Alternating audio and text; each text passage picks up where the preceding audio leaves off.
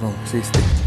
Tekijöitä tarvitaan. Ja, ja neljänä on ylioppilastodistuksella. Että Ylepuheen urheiluilta. Henkistä vahvaa. kyllä. Heti kun löytyy oma juttu, Niin intohimo. Niin. Halu, motivaatio. niin, Kyllä. niin heti tuli. Niinhän se on. Ja tunnaritaustalla siinä sitten paljastuksia ja vähän osvittaa jo siitä, että mitä tänään puhutaan. Oikein hyvää urheiluiltaa vaan kaikille. Mun nimi on Jere Pehkonen ja tervetuloa vaan ääni Aallolle kaikki. Tänään urheiluillassa keskitytään pään sisäisiin asioihin. Ja niissä jos jossain onkin paljon analysoitavaa ja korjattavaa itse kullakin ihmismieli, kun niin ihmeellinen paikka on. Ja siitä kuitenkin yllättävän vähän tiedetään. Urheilijoiden mielten syövereihin pureudutaan ja paneudutaan. Mennään myöskin valmentajien mielten syövereihin, urheilupsykologiaan ja urheilun psykologiaan. Näihin asioihin siis perehdytään tänään. Koitetaan saada myös vastausta ehkä siihen, että miten saavutetaan voittava mielentila. Studiovieraana ovat tänään urheilupsykologi, entinen ammattijääkiekkoilija Tuomas Grönman, tervetuloa. Kiitos. Ja urheilupsykologian asiantuntija, Suomen urheilupsykologian liiton puheenjohtaja Ilkka Haapea, tervetuloa myös sulle. Kiitos. Nämä meni nyt oikein. Kutakuinkin joo. Mahtavaa. Kun puhutaan urheilupsykologiasta, mm, puhutaan henkisestä valmennuksesta, psyykkisestä valmennuksesta ja rakkaalla lapsella on monta nimeä, niitä vataa sanoa, niin on myös tällä tieteen alalla. Niin onko tässä kaikissa niin kuin periaatteessa samasta asiasta kyse, kun puhutaan henkinen valmennus, psyykkinen valmennus, urheilupsykologia, kaikista tällaista jutuista, niin kuitenkin tuleeko ne kaikki päätymään samaan tien risteykseen? No, varmasti niin kuin ihmisten mielessä ja miten ihmiset tuolla puhuu ja, ja näin, niin, niin ne puhuu varmaan samasta asiasta. Mutta kaikki ei tosiaan tiedä sitä mitään, mutta jos multa kysytään, niin jos puhutaan niin kuin urheilupsykologiasta, niin sitten tulee ehkä enemmän semmoinen niin kuin oikea kuva, että se on niin kuin tieteeseen nojaava, nojaava asia, että henkinen valmennus, ehkä siinä on vähän konnotaatio uskonnollisiin asioihin tai tällaisiin, mutta se on yleisesti käytetty silti. Kyllähän tuolla urheilijat puhuu henkisestä valmennuksesta, eikä mulla ole mitään väliä. Mä voin puhua henkisestä valmennuksesta, psyykkisestä valmennuksesta tai urheilupsykologiasta, että kyllä sitten asiakkaan kanssa tulee selväksi se sisältö sitten, että mitä tehdään. Että ei mulla ole niin väliä, mistä puhutaan, mutta ehkä sitten tulee sen tieteellisempi vaikutelma, jos puhuttaisiin urheilupsykologiasta. Että henkinen valmennus voi olla semmoinen, että jotkut ketään tätä vastaan tai pitää hölynpölyä, niin on niin helpompi niin kuin laittaa se jonnekin tuonne tähtikarttojen tai, tai jonnekin horoskooppeen mukaan tämän henkinen valmennus. Mm. Vaikka, kyllä sitä puhutaan silläkin nimellä.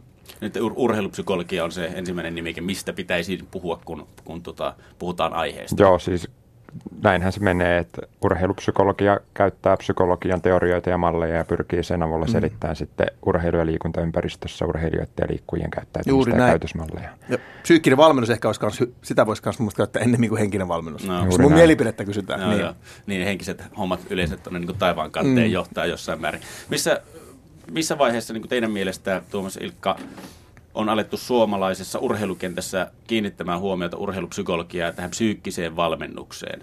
Mun omasta mielestäni mennään, ei mennä hirmu kauas, se on niin kuin kahden, kolmen vuoden päähän, kun ollaan niin kuin julkisuudessa alettu puhumaan julkisesti siitä, että tarvittaisiin ensinnäkin urheilijoiden puolesta apua ja sitten valmentajien puolesta sitä, että halutaan antaa urheilijoille. Kyllähän me tuossa just ennen lähetyksen alkuun käytiin läpi sitä, että olisiko ensimmäiset kirjat sieltä 70-luvulta, mutta on se tässä 80-luvulla, ää, 2000-luvulla sitten noussut enemmänkin urheilijoiden ja valmentajien ja valmentajakoulutuksiin mukaan, mukaan urheilupsykologia ja psyykkinen valmennus. Joo, ja se siis urheilupsykologian niin synty- ja kultamaat on, on Yhdysvallat ja sitten Venäjä tai Neuvostoliitto. Siellä on oltu tosi kiinnostuneita niin kuin pitkään. Sieltähän aikanaan sitten Juri Hanin neuvostoliittotaustainen tuli Suomeen vuonna 70 oli ensimmäinen professuuri urheilupsykologiasta, mutta, mutta sen käytännön tasolla sen niin kuin itsekin ammattiurheilija ja kumminkin vielä tuossa 90-luvun ja 2000-luvun alkuun pelasin, niin kyllä esimerkiksi jääkiekossa niin se oli aika vähäistä. Ei sitten tiedetty mitään. Tiedettiin vaan, että jotain apua olisi hyvä saada ja tiesi, että niin oman suorituksen varianssi johtuu niin jostakin muusta kuin fyysisistä seikoista ja tämmöisistä, mutta ei ollut oikein paljon mitään. Että mulla on kokemus siitä, että mä oon kanssa tehnyt paljon töitä. Aloitin varmaan joku viisi vuotta sitten. Piti aina todistella siellä seminaareissa Vierumäellä, että niin kuin ikään kuin, niin kuin oma olemassaolo ja urheilupsykologian olemassaolo piti niin kuin todistella. Todella ärsyttävää, koska itse tiesi, että se on se on olemassa, se on tärkeää, se auttaa. Tiesi sen urheilijakokemuksena, tiesi sen niin kuin jo psyykkisenä valmentajana muutenkin. Mutta nyt, niin kuin sanotaan pari viimeistä vuotta, niin nyt se on kääntynyt niin, että sinne pyydetään luennoimaan ja, ja ei ikinä tarvitse enää mitään todistella. Että nyt, ollaan, nyt ollaan kiinnostuneita ja nyt ollaan siitä kiinnostuneita valmentajat niistä työkaluista. Että se just kun menet pitämään esimerkiksi luentoa, niin sä voit kertoa, niin ihmiset kiinnostuu, että se on tällaista, mutta sitten pitäisi antaa vielä jotain työkaluja, kun muuten se jää siihen, että okei, kiinnostava juttu, mutta en mä osaa tehdä sitä. On ja pitkä matkahan ollaan tultu siitä, että urheilijakin mm. ajattelee, että, että kuulee, että joukkuessa vaikka, että toi on käyttänyt psyykkisen valmentajan apua tai urheilupsykologin apua, niin katsotaan, että hei, että mitä sus on vikana. Joo. Että sä, et, sä et itse pysty. Siitä on tultu pitkä matka, että nyt, nyt se nähdään voimavarana ja lisäarvoa tuovana juttuna käytännön valmennukseen ja urheilijan urapolun kehittymiseen. Että se on ehkä suurin muutos tässä. On, ja, se, ja tämä, just mitä sanoit, niin mahdollistaa sen, että tämä tulee vielä menemään räjähdysmäisesti eteenpäin, just tämä asennemuutos tässä. Ja sitten se menee siihen, että kun tämä nuori polvi ei pidä sitä minä kummallisena niin urheilijat, että urheilijat rupeaa vaatimaan sitä myös valmentajilta. Et, et nyt on valmentajakin tarvittava siihen, jos ei itse halua, niin sen, koska urheilijat olettaa, että sinun täytyy tietää tästä asiasta jotain, täytyy olla työkaluja. Mistä te luulette, että tuo niin suurin kulttuurin kehitys on, on niin kuin johtunut? Onko se vaan sukupolven muutos ja ihmiset on alkanut funtsailemaan tällaisia juttuja vai miksi niin kuin tämä lähestyminen koko asiaa, asiaa kohtaan niin on, on muuttunut näin radikaalisti ehkä, lyhyessä ajassa? Vielä? Ehkä se on, on osaltaan se, että kulttuuri muuttuu, tulee nuorempia valmentajia, mitkä on kasvanut erilaisessa toimintaympäristössä ja nähnyt, että tällaisesta saattaa urheilupsykologiasta ja psyykkisestä valmennuksesta on, on hyötyä heidän valmennustoimintaan ja heidän, heidän urheilijoihinsa. Että se on varmana yksi syy. Kyllä, ja sitten ihan tämmöinen, että kaikki asiat, kun tieto lisääntyy, tietoisuus lisääntyy, tulee tekijöitä asiasta, puhutaan, niin se, se on se asia. Äh, jos puhutaan urheilupsykologiasta, niin mikä teidän sanoin olisi se, se asia, että mihin urheilupsykologia siellä ytimessä, niin mihin se tähtää? Mikä se on se juttu, että mihin sillä, sillä asialla tähdätään henkisellä valmennuksella? Ei henkisellä, puhutaan psyykkisestä Jos mä voin aloittaa, niin mitä, mitä, mitä mä niin aina ajattelen, tämä on ehkä vähän yksinkertaisuus, mutta mun mielestä on on pari asiaa siellä. On se taso, yksi taso on se, että miten saa siinä urheilusuorituksessa siinä tilanteessa sen parhaiten irti. Se on yksi taso, millä sä saat niin kuin, pidetty ajatukset siinä hetkessä, kun puhutaan, miten pystyy niin jännitystä, kaikkea tämä pelin valmistautuminen, suorituksen valmistaminen, se on yksi taso.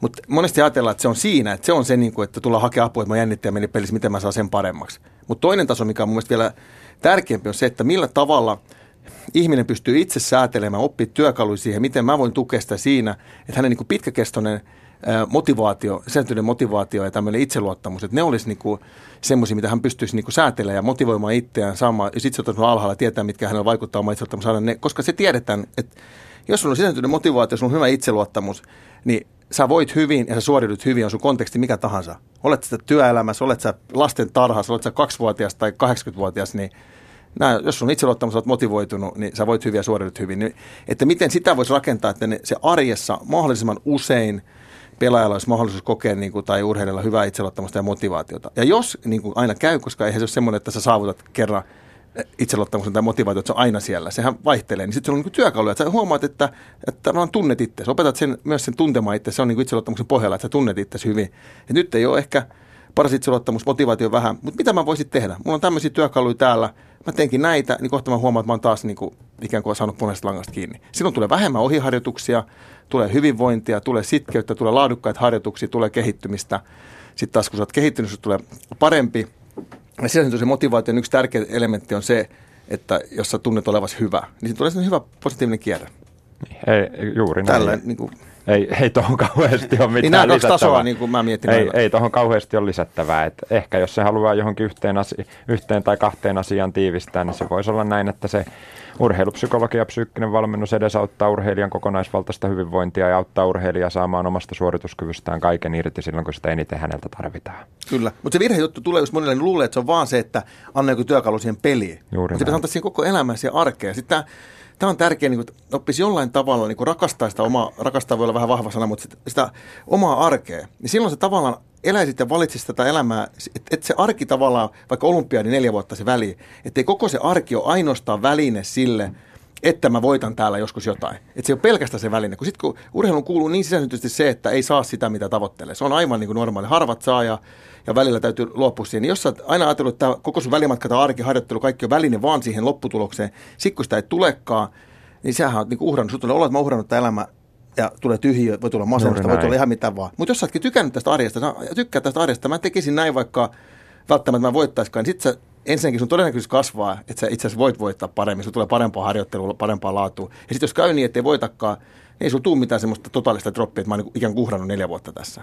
Ja onhan se sitten näinkin, että urheiluhan on vahvasti tämmöinen eko, eko ja lopputulos suuntautunut, että, että kyllä rahoitukset ja kaikki menee urheilija-apurahat ja nämä menee menestyksen mukaan ja sponsoriapurahat. Että sitten jos joku urheilija elää, elää vaan siinä, että hänen pitää menestyä, niin se on tosi raskasta. Mm. Niin, niin, vaikka tämä on tosiasia, niin mutta urheilija jotenkin itse silti tämän tosiasiasta huolimatta yrittää niin kuin elää näin, sitä. Siinä näin. on se vaikeus, mikä monesti juuri tulee, niin kuin, missä myös tarvitaan, tarvitaan apua.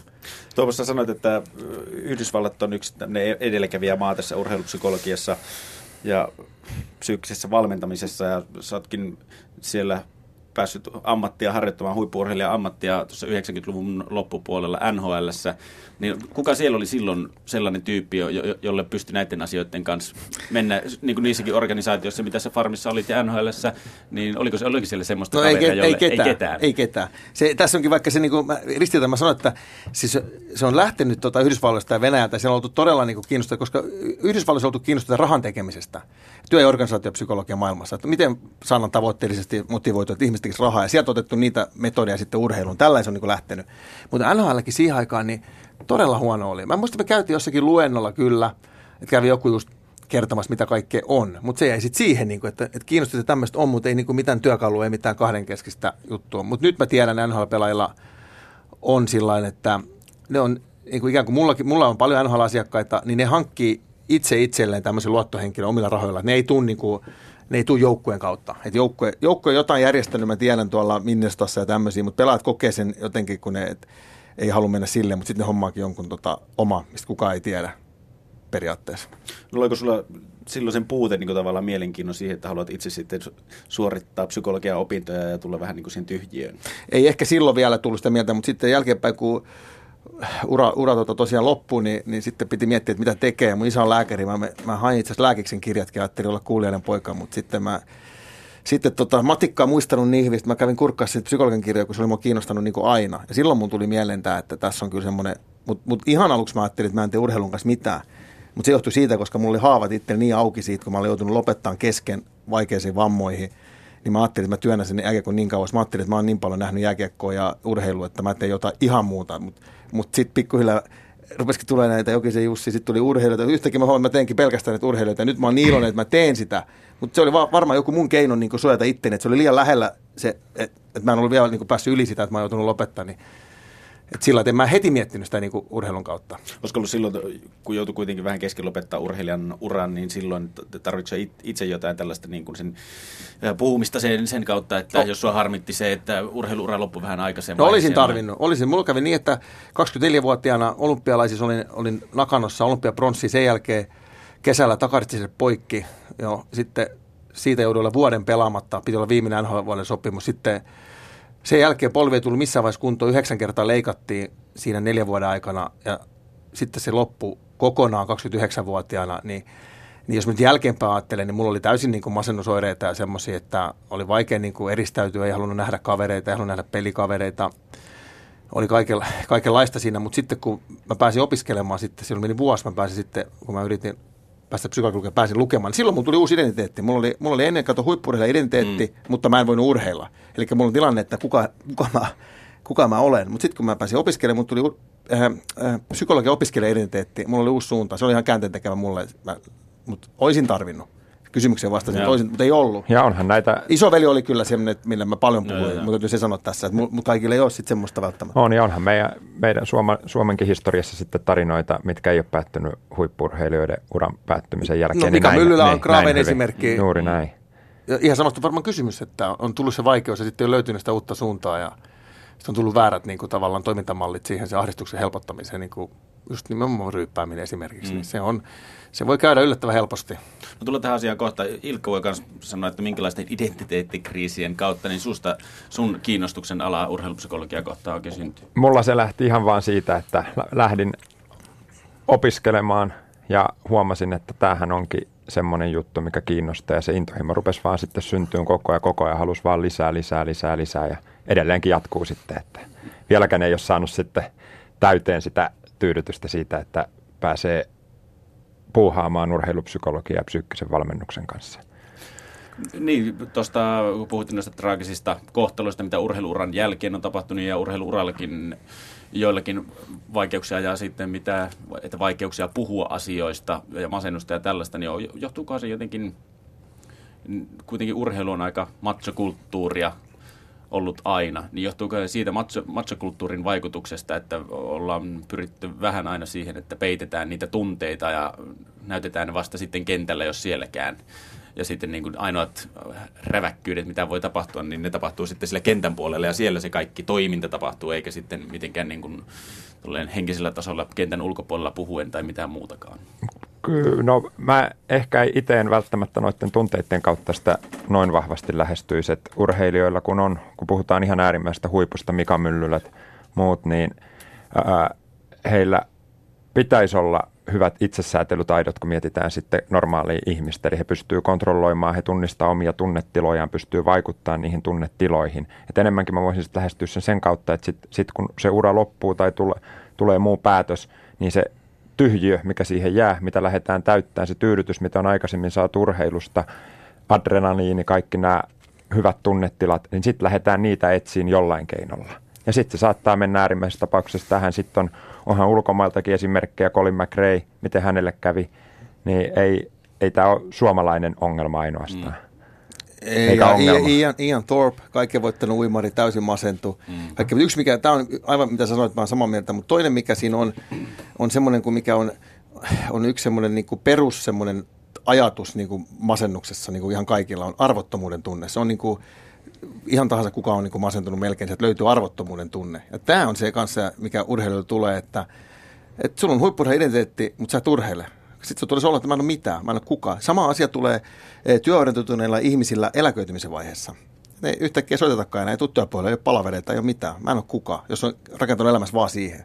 Ja sieltä tulee masennusta. Ja sitten masennusta ruvetaan, masennus tietysti muokkaista käyttäytymistä, että ruvetaan niin kuin juomaan tai tekemään jotain muuta. Mä luulen, että se arvottomuuden tunne on kanssa aika semmoinen iso, että Joo, pitäisi joo. löytää joku siihen, että se on niin kuin aika vaikeaa, että kaikki on mennyt sen urheilun niin kuin ympärillä, voi mm. jäädä niin kuin muu elämä. Mutta jääkin usein huippurheilijat, ei sitä ole niin kuin sillä tavalla niin kuin rakentunut edes sinne, että on nyt ihmissuhteita, mutta ei välttämättä sellaisia. M- mutta tärkeää on myös sitten tietää se, että, että se on tavallaan laastarin laittamista ja vuotavan veneen tilkitsemistä sitten, kun urheiluuran päättymisen jälkeen sen karvataan tekemään töitä. Että, että kyllä mm. mun mielestä urheilun rakenteiden pitäisi tukea sitä, että sitten kun tämmöinen huippurheilija lopettaa, niin se ei jää tyhjän päälle, vaan silloin on pystytty rakentamaan ja luomaan sitä polkua, minkä se alkaa sen urheiluuran loppumisen jälkeen, käynnistää sen uuden elämän ja sitten vastaa itse siitä sen jälkeen. jälkeen. Ja samaa mieltä tuossa, ja, ja, mutta sitten se lastarikin on parempi kuin mitään. Että mm. mä, mä mietin sitäkin, että joitakin – lajeja, millä on rahaa, vaikka jääkiekkokin, niin miksi siellä pelästystä joku neuvottele sellaista juttua, että ikään kuin olisi vähän niin kuin, jos synnytyksen jälkeen äitejä katsotaan tarkkaa, että niillä ei ole synnytyksen jälkeistä masennusta. Ne on neuvolasta, se, katsotaan tarkkaan, koska se on iso vaikutus lapseen, jos äiti on niin kuin masentunut. Niin, miksi tämmöistä käyntiä voisi, kun ura loppuu, niin otettaisiin fyysinen tsekkaus, sitten sulla tehtäisiin niin kuin muutama psykologikäynti, joku tällainen. Katsotaan, suurin osa ei tarvitse mitään apua, voisi sanoa, että hienoa just ja onnea ja katsotaan mitä, mutta sitten löydettäisiin ne muutamat – kenelle voisi sitten se yhteisö tarjota vaikka, kun se voi olla ihan ratkaisevaa, että kun siinä oikeassa kohdassa voi olla lyhytkin interventio, niin tämä lähtee ihan oikeaan suuntaan, mm. eikä lähde vaikka päihteiden käyttöön tai mm, johonkin, mm. niin, kuin, niin se voisi niin, niin helposti saada ne muutamat on. siellä. Että olisi niin kuin järjestelmä, että kaikkien pitää käydä lopetustarkastus no, niin, tota, tai mikä tämmöinen. Mä en ole sitten ajatellut tota asiaa et, mm. niin kuin vielä tältä kantilta, mutta aikahan rupeaa tällaisellekin olen sopivan, niin kuin tuossa juteltiin, että ei enää nähdä, että pitää olla jotain vikaa, että mm. etsii urheilupsykologiaa tai psyykkistä mm. valmennusta, että toi olisi ihan nykyaikaa. Kyllä, mutta tähän sitten sanon, mä tiedän, kun mä joskus sanonut että niin sitten sanoin, niin kuin ei-urheiluihmiset sanoivat, että mikä niin on niin erikoista, että kaikilla ihmisillä sama juttu kuin jää eläkkeelle ja kaikkea. Mä ihan totta, että ei urheilut sillä eriarvoisessa asemassa, mutta niin kuin laji voisi niin kuin itse maksaa sen. Tai sitten kato, kun nuoret pelaajat tienaa rahaa, niin sieltä niin kuin, mä puhun jääkiekosta, kaikissa lajeissa ei ole niin paljon rahaa. Että mä ymmärrän sen, mutta jos jääkiekoillakin on, niin sieltä niin kuin väkisinkin korva merkattaisi aivan joku pikku minätön summa aina niin kuin tällaiselle palvelulle. Se on ikään kuin vakuutus, että sitten tavallaan kun yhteisöt muutamilla, kenellä on vaikeuksia, niin tämä koko porukka sitten niin kuin maksaa ikään kuin sen sitten, että, tai sitten saa sen oman tarkastuksen ja tämmöiset, että se olisi niin korvamerkitty. Se ei vaikuttaisi no, ihmisen elämään millään tavalla, kun satainen 50 joltakin liikapäivä otettaisiin niin kuin koko ura ajan tämmöiseen vaikka. No. Nämä on tämmöisiä, mitä voisi niin kuin, ainakin jääkäkun puolella mä oon yrittänyt sanoa, että voisi niin kuin järjestää. Koska mun mielestä semmoinen, joku, onko se Sinderin lista elokuvassakin sanottu, että jos sä pelastat yhden ihmisen, sä oot pelastanut koko maailma. Niin tämä, että jääkössäkin, että jos sä pystyt sieltä, niin kuin, mä puhun jääkökköyhteistyöstä, jos pystyt sieltä vaikka, että joku jättää tekemättä itsemurha, joku jättää juomatta itse hengiltä kaksi tai kolme tai neljäkin, niin mun mielestä se on se väärti. On, on, on ehdottomasti. Niin. Ja tuossa kun puhuttiin tuosta tyhti, tyhjöstä ja tollaisesta, että vaikka siinä onkin ne omat ihmissuhteet, perhe ja tollaiset lähellä, niin pystyykö teistä tällainen niin kuin perheenjäsen ehkä jollain tavalla, mutta ulkopuolinen, tavallaan se urheilu perheen ulkopuolinen ihminen, niin pystyykö se edes ymmärtämään niitä kaikkia tunnetiloja, mitä huippuurheilija käy läpi? Että pitääkö sinne sitten olla aina ammattilainen tai joku toinen huippuurheilija, kuka sitten pystyy olemaan tavallaan samalla tasolla sen kanssa? No onhan se nyt aika kuormittavaa, jos miettii urhe, vaikka huippujääkiekkoilijan uran päättymistä, että se vuodattaisi kaiken, kaiken sen tuskan omalle puolisolleen. Mm tai niin se, perheelle, niin, niin kuin niin sehän, sehän, sehän vaik- kyllä, kyllä se vaikuttaa ihmissuhteisiin, että sen kannalta jo pitäisi olla ulkopuolinen ihminen, kenen kanssa sitä asiaa lähtee purkaa ja analysoimaan. Sitten kun mennään oikein tämmöisiin tiettyihin asioihin, niin ihmisillä on helpompi puhua itse asiassa ventovieralle. Se on jännä juttu, että aika monella, kun se rupeaa puhumaan jotain aivan arinta asiaa, niin kun, vaikka se kuulostaa ololta, niin ihan se arina asia, mitä, mikä on pahin, niin sano edes sitä niin kuin, mm. omalle isälle tai äitille tai kumppanille tai kenellekään. Ja totta, kyllä sitten tiedetään niin kuin mielenterveyshäiriössä, niin kuin sanotaan masennuskin on, jos niin urheilija uran jälkeen kokee masentuneesta kaikkea, niin se on, se on aina haaste myös parisuhteelle. Jos on masentunut toinen, se on aina haaste. Et senkin takia kannattaa aina se ihmisen hakea ulkopuolista apua, että se parisuhde niin pysyisi hengissä. No. no mitä ne on semmoiset tunnetilat ja tavallaan paineet ja henkisen puolen tilanteet sellaiset, mitä huippuurheilija käy läpi, mitä, mitä niin kuin tavan ja ei käy ja mitä ne ei välttämättä pysty ymmärtämään. Niin mitkä sellaiset jutut on teidän mielestä? No yksi on, ne, on se häpeä siitä, että epäonnistumisen niin kuin pelko ja arvioitavana ole, oleminen, että joku sanoi, mä muistan, oliko se Risto Duffa, mä tämän luentoa kuuntelin, se, jotenkin se, se sanoi hyvin, että kun ajatellaan, että sen niin kuin kaukalo on semmoinen niin kuin valastu alue ja sitten sen ympärillä on niin kuin tuhansia ihmisiä, jos ihminen saisi luonnostaan valita, niin ihminen ei mene sinne valaistuu aukealle alueelle yksin, kun se menee sinne takarivin katsomaan, mitä tapahtuu. Se olisi niin kuin järkevä evoluutisesti, että sä et mene sinne kaikista valaistumisella avoimelle paikalle. No. Sä menet sinne niin kuin, niin, ja sitten sä menet sinne niin kuin esiintymään, sua arvioida ja katsotaan, niin se on aika iso se, niin kuin se pelko siitä, että mä munan itteni. On, ja sitten on nyt... Just... Tavallisilla ihmisillä ehkä niin töissä, niin kuin, että ei sun nyt arvioida, se on kato ihmiset, että ei, o, menee. Olikohan Hannu Möttölä vai kuka nyt julkaistiin tämä uusi kirja urheilijoiden tarinoista. En muista juuri näin, niin olisiko ollut Hannu Möttölä vai kuka siinä sanoi, että ei normaali mainostoimiston työntekijä, kun se tulee aamulla töihin, niin ei sillä ole 10 000 ihmistä buuaamassa esimerkiksi, kun se astelee siihen omalle työpisteelleen. Tai sitten jos se tekee jonkun, jonkun virheen tai jonkun muun, niin ne 10 000 ihmistä huudaa ja osoita sormella sitä virhettä. Ja toinen, toinen jos silloin on se joku presentaatio sillä mainostoimiston ihmisellä, se menee vähän huonosti tai jotain, niin silloin on aika paljon aikaa niin kuin reboundi tehdä ja miettiä ja päästä siitä yli, mutta kun sä urheilijana niin menet ja munit itses, niin se on seuraavan päivänä peli.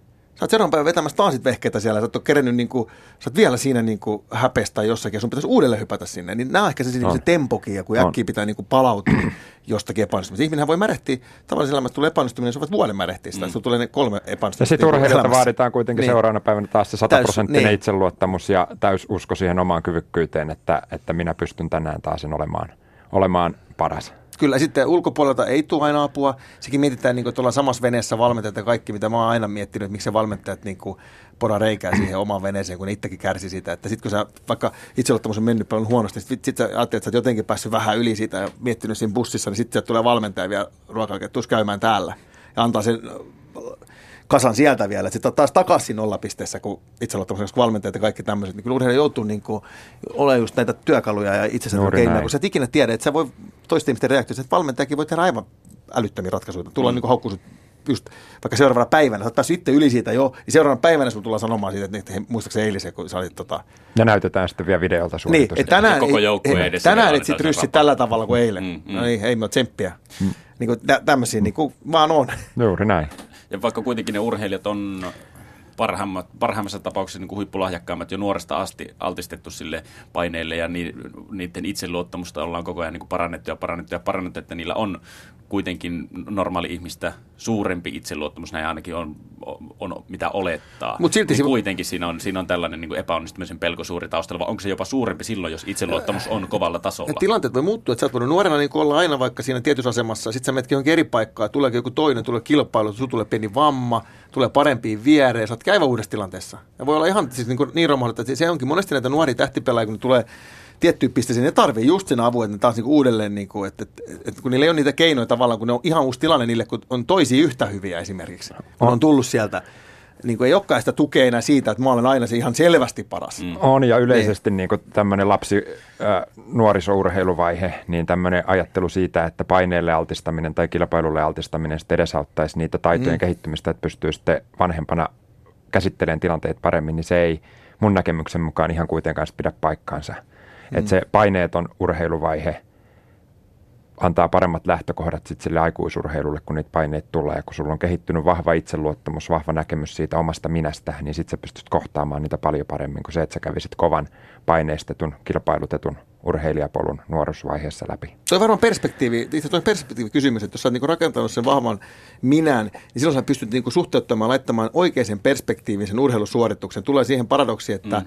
voittaako sen uskallettava hävitä. Eli sulla ei merkkaa itse asiassa, monesti kun joku jännittää tai joku tilanne, pitäisi puhumaan siitä, että mitä se häviö merkkaa kun silloin sä uskot laittaa kaikki rennosti peliin, kun sulla on se oikea perspektiivi. Jos sä oot aina ollut siinä kauheassa painekattelassa, toi paine, toi paine, itse asiassa on perspektiivi on kaventua sillä tavalla, että on tullutkin jossain vaiheessa sellainen tilanne, että häviö merkkaa niin paljon, että missään nimessä mä en saa hävitä. Ja silloin puristetaan mailaa, silloin puristetaan seivästä, silloin tehdään mitä ja vaan. Ja sitten alkaa se epäonnistumisen kierre. kierre. Kun pelkkä, pelkäät häviöä, niin, niin sitten tulee niin. etuskalla yrittää, että laita itseäsi niin. likoon etelähetkessä ja sitten yritys ei ole sataprosenttinen, niin todennäköisyys epäonnistumiselle, epäonnistumiselle suurempi. Ja taas kun tulee epäonnistuminen, niin taas Kyllä. se sitten madaltaa. Ja se on se vahva minä, mistä puhuit, niin niin silloin tavallaan ollaan siinä tilanteessa, että tämä urheilusuoritus, että vaikka mun harvittaa tosi paljon, mä oon kaikki ladannut, niin jos mä häviän, niin se ei suoraan mene mun niin kuin suoraan siihen minuuteen, että mä olen nyt huonompi ihminen, kun mä ryssin tämän urheilu. Sä ymmärrät sen ero, niin silloin sä pystyt rennommin olemaan tiukassa paikassa. Ja todennäköisesti sun onnistumiselle kasvaa. Olikohan silloin viimeksi, kun Suomi voitti jääkiekon maailmanmestaruuden, jos en nyt ihan väärin muista Mikko Koivu haastatteluita,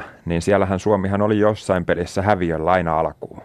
Suomi pelasi koko alkuturnauksen Pratislavassa todella huonosti, meni rankkari eteenpäin. Ja Ruotsi vastaa sitten, oliko se siis välierä vai finaali, kumpi se oli. Niin siinäkin Suomi oli 2-1 häviöllä ja, ja, ihan alakynnessä toiseen. Ja, ja Mikko Koivu taisi sanoa jossain haastattelussa. Ne oli ihan se, niin, niin, taisi sanoa johonkin haastatteluun näin, että he tiesi, koko joukkue tiesi aina, että sille ei ollut mitään väliä. Että vaikka se oltiin häviöllä, voitettiin vaan rankkare, voitettiin rankkareilla jotain alkusarjapelejä, mm. niin kaikki tiesi, että on hyvä joukkue, me ollaan kyvykkäitä, ei ole mitään merkitystä, me pystytään siitä huolimatta pelaamaan. Mm. Ja sehän oli sitten, lopputulos oli se, mikä se oli. Mm. Kyllä.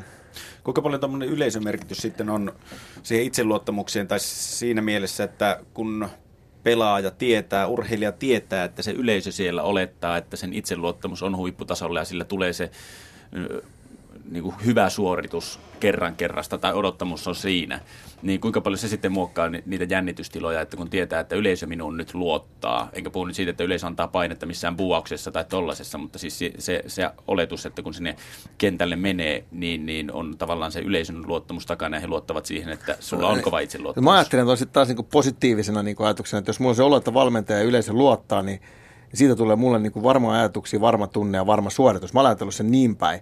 Sitten kun joskus kun eh, oli niin, että tuli vaikka tänne palujunalla, sitten mä olin loukkaantuneena tiesin, että mä en ole hyvässä kunnossa, mun piti mennä pelaa Hartwaldilla jokere, eh, meninkin pelaamaan, niin mun tuli se olo, että mä häpesin itse, mä tiesin, että nyt ne katsoo ja ne vertaa mua siihen, että millainen mä olin niin parhaimmillaan ja mä tiedän, että mä en ole sitä ja mä tulisin olo, että ne ei luota muuhun.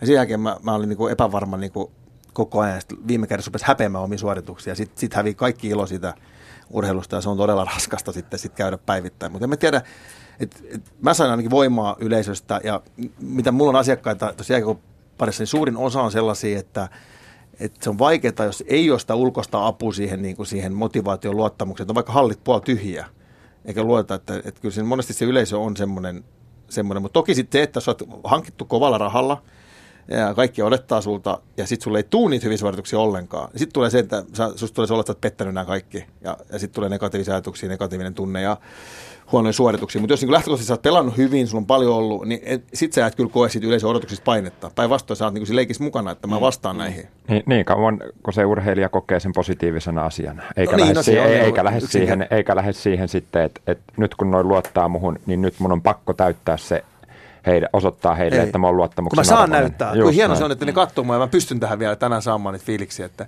se on se, mitä on aina puhuttu, se klise, mutta se on niin iso kyllä. Mä muista urheilu omalta uraltani, että kun silloin kun mun meni hyvin, mä olin hyvässä kunnossa ja luotiin itteeni, niin mulla oli semmoinen olo, kun mä lähdin niin kuin jäähallille ajelle autolla tai näin. Mä oikeasti ajattelin, että, että tosi kiva mennä tuonne tänään. Että mulla on tosi mahdollisuus saada tosi hyvin fiiliksi, päästä onnistua. Tänään on kauhean mahdollisuus taas saada niin onnistumisia. Lehdessä voidaan kirjoittaa, yleensä taputtaa tämmöinen.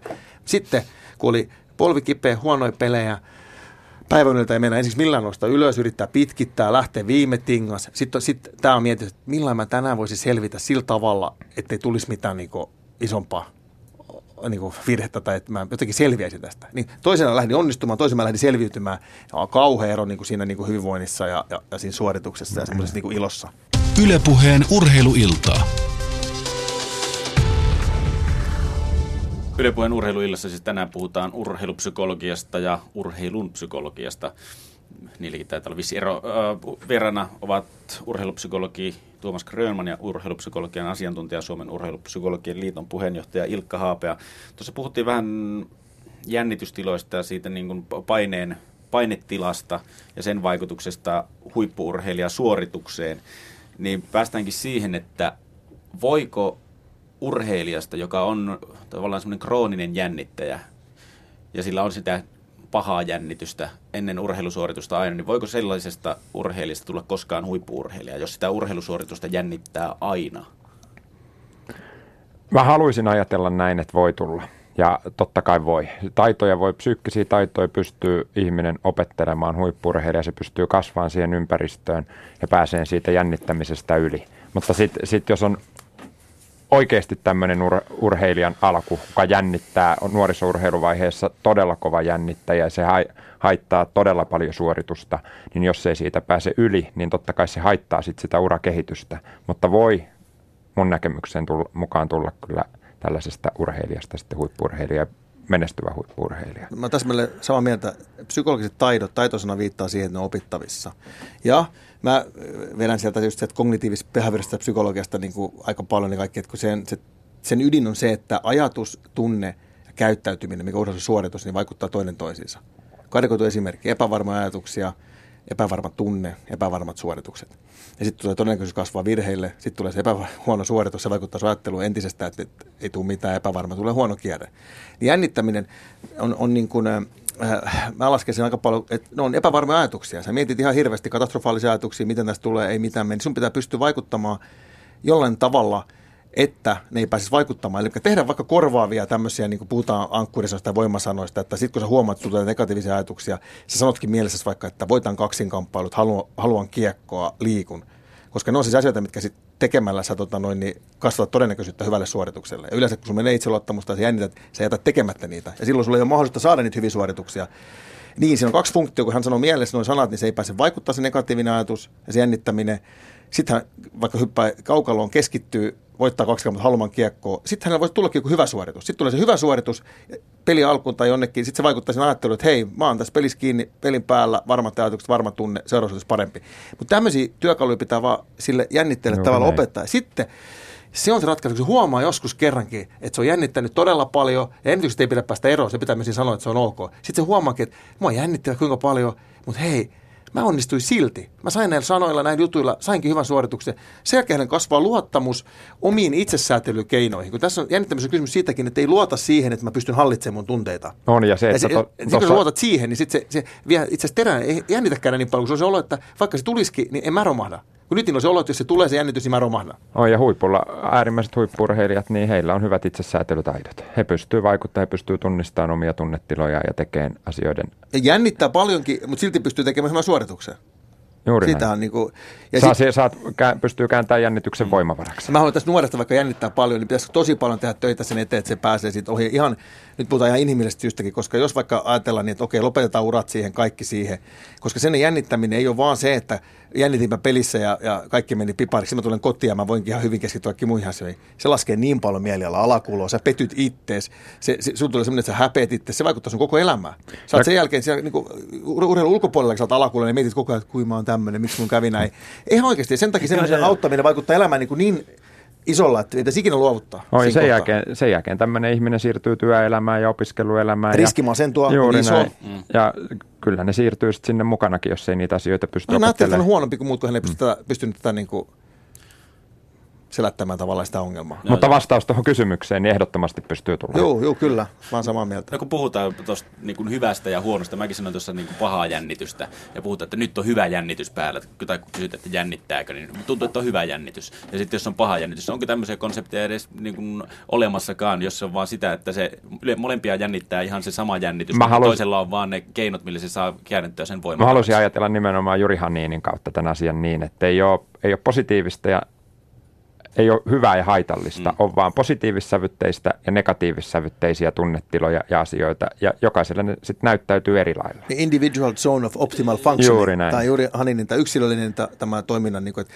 samat tunteet ja, ja, ja samalla intensiteetillä voi olla toiselle just ne, milloin hän toimii optimaalisesti. Se on se, se pitää vaan tietää. Ja toiselle taas ne samat tunteet, sama intensiteetti voi olla se, että se ei olekaan hyvä suoritus. Jonkun pitää... Ne ei ole hyviä tai huonoja niin kuin, universaalisti. Juuri näin, niin. juuri näin, vaan se, että ne näyttäytyy jokaiselle ihmiselle sitten eri lailla. Joo. Ja sitten kun sä opit tunnistaa ne omat itselle optimaaliset tunteet, niin sitten sä pystyt lähteä erilaisten psyykkisten työkalujen kautta vaikuttaa niihin, että mitä sä saat sen tunnetilan sitten itselle. Just näin, ja tässä me ollaan niin kuin, mä sanoin, että me ollaan lapsen kengissä, että ne, nämä urheilijat voi olla, vaikka ne niin kuin, ennen välttämättä edes niin kuin kiinnittänyt huomioon, että kun sehän pitäisi tehdä niin, että sä ikään kuin teet pitkän aikajakson, niin kuin katsot, että milloin sulla on mennyt pelit hyvin ja milloin huonosti. Sä oot aina merkannut sinne tunteita tällä ennen peliä, vaikka no peli aikana ei pysty, mutta siinä pitäisi, mutta sitten pelin jälkeen.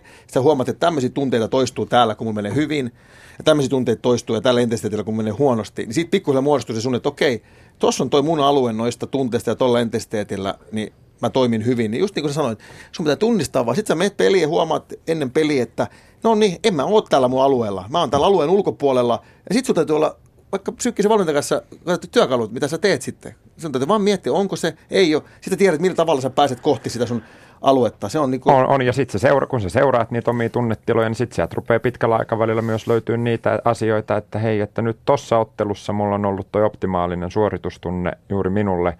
Mähän on valmistautunut siihen otteluun näin. Edellisenä mm. iltana tapahtui näitä asioita. Harjoitukset edellisenä päivänä on mennyt näin. Mä valmistaudun niihin harjoituksiin näin.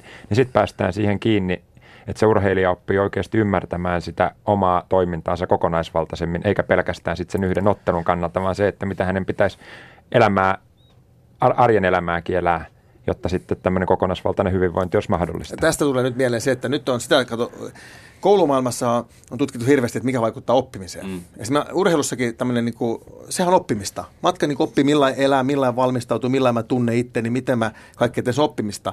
Ja sitten on tiedetty, mikä korreloi niin kuin eniten oppimisen kanssa, on oman kyky arvioida omaa tekemistä.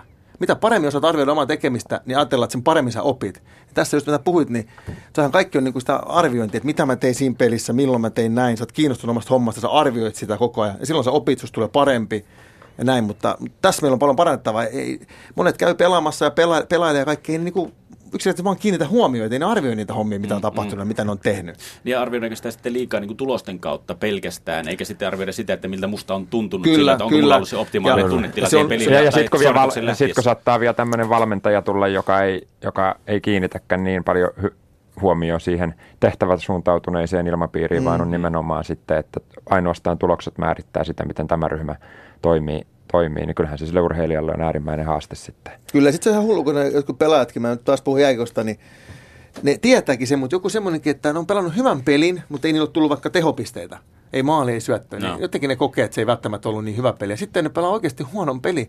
Missä on todennäköisyys sille, että ei tulisi niitä hommia paljon vähemmän kuin silloin, kun niitä ei tule. Ne tekee jonkun yhden tuuri syöttöpisteen, niin kokemus, että ne onkin pelannut niin kuin hyvin. Ja sitten jos sen mukaan niin kuin valmistautumaan, niin sehän mm. on niin kuin just väärin, että sen tuloksen perusteella katsotaan. No, ja sehän on tämmöinen niin urheilun tämmöinen vastakkainasettelukin jopa, että urheilijan pitäisi pystyä siihen tehtäväsuuntautuneeseen toimintaan, kun taas sitten urheilu itsessään kannustaa siihen tulokseen. Kyllä, kyllä, Pisteiden kyllä. tekemiseen on pistebonukset ynnä muut sopimuksissa, niin on, Joo, onhan se to, sille urheilijalle vaikea. Toinen lopputulos. Ja mietin nyt, että jos, aina kun joku jääkiekkoilija tai joku muukin on hävinnyt peli, kysytään, että menikö menikö niin kuin hyvin, niin no hävittäjä näin. Mä ei, mutta et, et, mä kysyn, että onko sun mielestä mahdollista yhden jääkiekkopelaajan pelata itse erittäin hyvä peli, vaikka joukkue häviääkin? Sitten sanoo, totta kai. Sitten mä kysyn, no menikö se hyvin, koska eihän mikään järki, eihän kukaan valmentaja, muutkaan joukkuekaverit halua sitä, että siellä on vaikka kymmenen kaveri pelannut tosi hyvin, mutta hävittiin, niin miksi sitten pitää ruveta roikottaa päätä tai viemään omaa itseluottamusta mm. sen häviön takia? Eihän se palvele siihen seuraavaan peliin. Ei. Pitäisi olla iloinen, että me pelattiin hyvin, voi sanoa ääneen, että mä pelasin hyvin,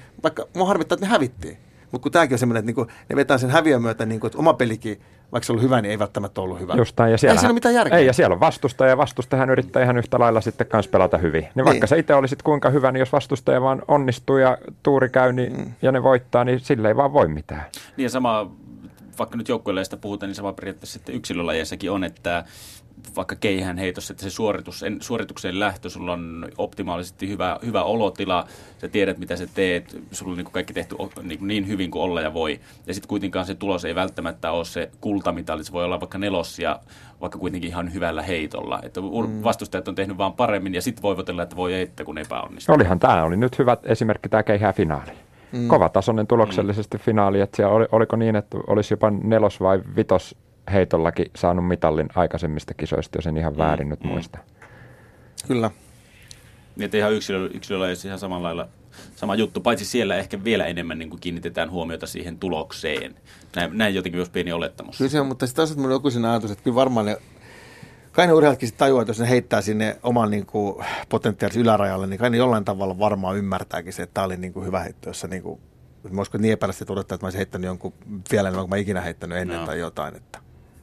Mutta kyllä tulos määrittelee se, mitä sanoit, että pitäisi olla tehtävä suuntautunut, mutta urheilun luonne on tulosurheilu, niin se on se semmoinen. Mutta näihin tarvitaan just sitä valmentajaa tai psyykkistä valmentajaa, tämmöistä niin olemaan se peili, palauttamaan se perspektiivi, pitämään huolen, että se ei lähde niin kuin sinne, mikä vie sun hyvinvointiin ja suorituksiin huonommaksi. Se on just sitä paradoksaalista. Tuossa oli teidän paikalla, tai oikeastaan taisi olla Ilkan paikalla, istui tuossa vastikään tuon kihun johtaja Sami Kala, ja sen, hänen kanssa puhuttiin siitä, että sulamisesta paineen alla, murtumisesta ja niin kuin alisuorittamisesta puhuttiin, ja Sami taisi sanoa, että suurin syy siihen on se, että ei olla harjoiteltu niitä kuvioita tai kaikkea niin kuin niitä suorituksia ei olla harjoiteltu tarpeeksi, ettei se tuu sieltä selkäytimestä. Ja tämähän nyt kertoisi periaatteessa sen, että se olisi pelkästään fysiologinen efekti, se, että murrutaan paineen alla, ei ole harjoiteltu tarpeeksi, niin kuinka iso ne niin kuin urheilu psykologia ihmisten mielestä, no. niin siinä on sillä psykologialla vaikutusta kuitenkin versus tähän fysiologiseen o, puoleen. O, totta, kai, totta kai sillä on, ja se, että tohon, jos mä nyt oikein tulkitsin itselleni tuon äskeisen, mitä Sami Kalaja oli todennut, niin se, että jos urheilija ei jaksa, niin urheilija ei voi suoriutua, tai jos urheilija kokee, että, että että hänen fyysinen, fyysinen suorituskykynsä on tehtävän vaativalla tasolla, mutta urheilija itse ajattelee, että se ei ole tehtävän vaativalla tasolla, vaikka se oikeasti olisikin, niin silloinhan se urheilija ei pysty suoriutumaan. Eli on psyykkisillä ja psykologialla on iso teke, tekeminen sen asian kanssa. Joo, kyllä, kyllä. Ja sitten semmoinen, mutta tietysti tämä Kalaja varmaan ajattelee tukea sitäkin, kun se tiedetään, että – hyvin harjoitellut niin kuin, parhaat suoritukset ovat monesti automatisoituneita. Ne, niin kuin harjoiteltu niin paljon, että ne automatisoituneita ei niin paljon miettiä.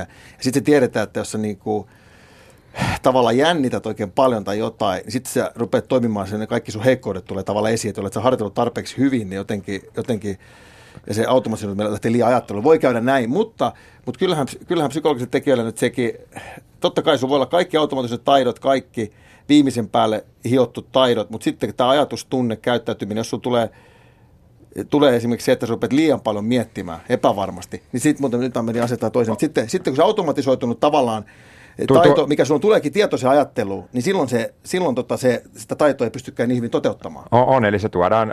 Se on silloin psykologia tekee sen tavalla, että sun automaattiset taidot ei tulekaan enää sillä tavalla, kun on harjoiteltu esille, koska sä oot ottanut ne tietoisen ajattelun jännittämisen on, takia. Eli, se on psykologinen tekijä. Oli, eli to, toisin sanoen auto, automatisoituneet taidot on ihmisellä pitkäaikaisessa muistissa. Ja sitten mm. kun ihminen rupeaa miettimään sitä, että ok, että vaikka golfari, mm. että et nyt on su- tiukka tilanne, mun on pakko saada tästä hyvä lähestymislyönti. Sitten se rupeaa miettimään, se tuo sen lyhytaikaiseen muistiin, muistiin sen lyönnin. Et ja, ei mene synkronissa. Ei, ei, ei, ei me, ja lyhyt, lyhytaikaista muistia käytetään myös siihen, että golfaaja siinä swingin aikana havainnoi muuta ympäristöä, Jännittä, tuulta, juuri näin. Ja silloin se suoritus ja taito hajoaa. Just tätä mä yritin sanoa, mä sanoin sen noin, niin, ei, eli, eli niin, niin pitkään, kun se ja. taito pysyy pitkäaikaisessa muistissa, niin se pystyy urheilija ja ihminen käyttämään sitä lyhytaikaista muistia ympäristön havainnointiin, psyykkisiin taitoihin, keskittymiseen, hengittymiseen.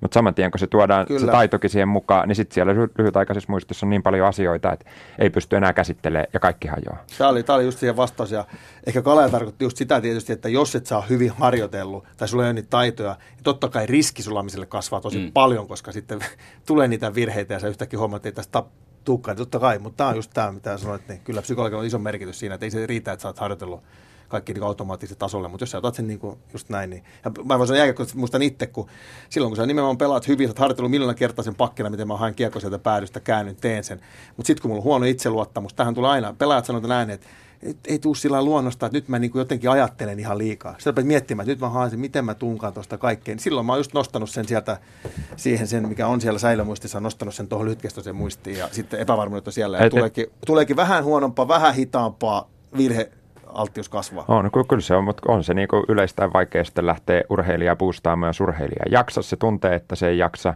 Se näkee, että sille ei ole riittävät taidot, se ei ole saanut onnistumisen kokemuksia, se ei ole saanut pätevyyttä, sille ei ole hyvä minäpystyvyys siihen tilanteeseen, mm. niin se on tosi vaikea sitten lähteä pustaamaan siinä. Niin, että tavallaan, tavallaan, minkä mä nyt tästä ehkä ymmärsin, niin on se, että yksi psyykkinen henkinen voimavara ja yksi taito on se, että pystyy laittamaan aivot niin sanottusti narikkaan, että ne, että ne se antaa sen mahdollisuuden, että ne tulee sieltä selkäytimestä ne suoritukset, kun ne on harjoiteltu sille mallille, että ne sieltä on mahdollista tulla. Vai? Kyllä, kyllä ja sitten kun puhutaan siinä hetkessä elämässä, kaikki puhuvat, että pitäisi olla siinä hetkessä. Ja meillä on just se, että me lähdetään helposti miettimään tulevaa ja, ja mennyttä, niin pitää tavallaan olla ne keinot tavallaan, että sä pystyt siihen tehtävään tähän hetkeen miettimään asioita, yksinkertaisia semmoisia asioita, mitkä parantaisivat todennäköistä, että sulla menee tässä ja nyt hyvin. Ja silloin sä pystyt ottamaan ne automaattiset taidotkin niin kuin sillä tavalla, kun ne siellä kuuluu olla niin harjoituksessa mukaan. Koska meillä on mieli helposti lähtee, että mitään tapahtuu, jos mä en onnistu, mitä katsoikin paljon, kaikkea tämmöistä. Niin kaikki tämä vielä on epävarma ajattelu, epävarmaa tunnetta ja, ja, ja ehkä sitten, tai haittaakin sitä automatisoitunutta taitoa, mitä sä treeneissä itse harjoitellut, että sä saa sitä niin kuin käyttöön. Et hetkessä elämisen taito, siihen työkaluja, miten keskittymisen pystyy aina palauttamaan siihen, kun se lähtee jonnekin muualle, niin se on tärkeää tosiaan kisoissa, että ei tule niitä sulamisia. Sulamisessa lopuksi tapahtuu se, että sulla on lähtenyt ajattelu aivan niin kuin katastrofiajattelu, ja sä oot ihan jo pois sitten, että sä et enää mieti ollenkaan sitä, mitä, mitkä tekee sulle niin kuin, se onnistuminen mahdolliseksi, sä teet kaikkea muuta. Jostain niin päättämät karan niin HJK Astana-ottelussa. Sun ajatukset jossakin, mm. niin. Joo, joo. Uh, pitääkö sitten urheilijalla liiallista itseluottamusta, niin pitääkö sitä jollain tavalla suitsia? Mitä huonoja vaikutuksia sillä saattaa olla, että itseluottamus on liian kovalla tasolla. Tunnetaanko edes sellaista, sellaista efektiä? Se, että mä, it, mä en näkisi sitä niin, että itseluottamus voi olla liian kovalla tasolla, mutta jos itseluottamus ei ole tervettä. Se voi olla valheellista. Ne, eli se ei, perustu, se ei perustu tosiasioihin. Niin silloin, silloin sitä pitää lähteä sitten pureutumaan, mutta ei liian kovaa itseluottamusta ei ole, on vaan sitten semmoista, että se ei vastaa sitä todellisuutta. Kyllä, sillä, että tekemättä asioita. Esimerkiksi, että kuvittelit, että mä osaan jo niin hyvin, tai valheellisesti itselle uskottelet, niin ei esimerkiksi harjoittele tarpeeksi, ja kehityskaari lähtee menee alaspäin ja tulee epäonnistumisia. Se, siinäkin on monesti tässä valheellisessa itseluottamus on tämä tämä häpeä, että voi olla just joku junnun tähtikin vaikka, ja sitten oikein kehtaa enää. Itse tiedät, itse asiassa itse tiedät jo, että itseluottamus oikeasti, kun sä pääntyy illalla, niin se ei ole hyvä, mutta sä yrität niin kuin muulle maailmalle näyttää, että sä et kehtaa myöntää, että mä oon tässä nyt vähän niin kuin pelottaa, mitä tässä käy. On, ja sitten lähdetään asioita, mm. esimerkiksi epäonnistumisia sitten selittämään sellaisten tekijöiden kautta, että ne on täysin susta itsestä riippumattomia, että sä teet kaikki Just asiat näin. hyvin, harjoittelet hyvin, mutta siitä huolimatta epäonnistuu. Etkä uskalla heittäytyä enää, koska just, et, et, et uskalla pistää kaikki peliin, että sulla on valmiina niin selitys, että mä vähän niin kuin, en mä, jos mä olisin yrittänyt täysillä, mä olisin onnistunut. Ja, ja, ja sitten kun joku tulee niin. valmentaja kysyy vaikka että ennen peliä Matilta, että Matti, että miltä tuntuu, no mulla on nyt vähän tämä ranne kyllä kipeä, että katsotaan. Niin jo mm. valmistaudutaan siihen, että odotetaan sitä, että jos nyt tänään tulisi epäonnistuminen, mulla olisi syy sille epäonnistumiselle. Mm. Se on taas siinä, että todennäköisesti se epäonnistuminenkin tulee. Tämä on sama, mä muistan alasta joskus koulusta, kun jotkut tuli, kato, oli, oli tota, niin koe, niin sitten, sitten monet lukenut oikein pirun hyvin ja sitten paljon vähän kilpailua aina, että sit muut sanoo, sano, niin että en ole muuten lukenutkaan sit yhtään. Et ikään kuin selitys valmiina, jos tulee huono, niin sitten niin muille on kertonut, että ei no, ole lukenut. No. Paljon enemmän vaatii kantti, kun sanomaan ennen koetta, että mä, mä oon lukenut ihan törkeästi ja valmistautunut tähän. Koska sitten jos et sä onnistukaan, niin sitten muut voi sanoa, että niin tyhmä. Joo, joo, joo. Mutta eikö etukäteen niin selitä, urheilu on ihan sama. Et, sitten kun se itseluottamus on valheellinen, niin se on huono, häpeä, niin voi ollakin se, että sä et enää, niin kuin, sä et enää heittäydy, sä et tee kaikkea. Ja silloin sä tavallaan saat koko ajan itseäsi jalkaa, sä et saa niitä onnistumisia, se on, se on tuhonti. Ja silloin pitää pysäyttää, katsoa peili, katsotaan rehellisesti, hei sä et siihen kuolle, jos nyt myönnät, että mua vähän pelottaa, jännittää, tämä ei ole nyt niin kuin, mene niin hyvin, mitä tehdään? Se tunnustaminen, siitä se täytyy sitten lähteä, että mm. jos tuommoisen pystyy niin kuin kääntämään. Tai monesti junnutähdillä on se, kun, sit, kun huomaa, kun toiset tulee rinnalle, niin ne voi jäädä tähän jumiin. Ne ei niin kuin uskalla myöntää, että nyt niin kuin, mun itseluottamus ei olekaan enää hyvä onko joukkueurheilussa muutenkin tämmöinen liiallinen tai valheellinen itseluottamus, niin onko se paljon yleisempää, koska siinä nyt on vähän helpompi mennä sinne joukkuekavereiden suoritusten taakse ja selittää sillä sitä epäonnistumista.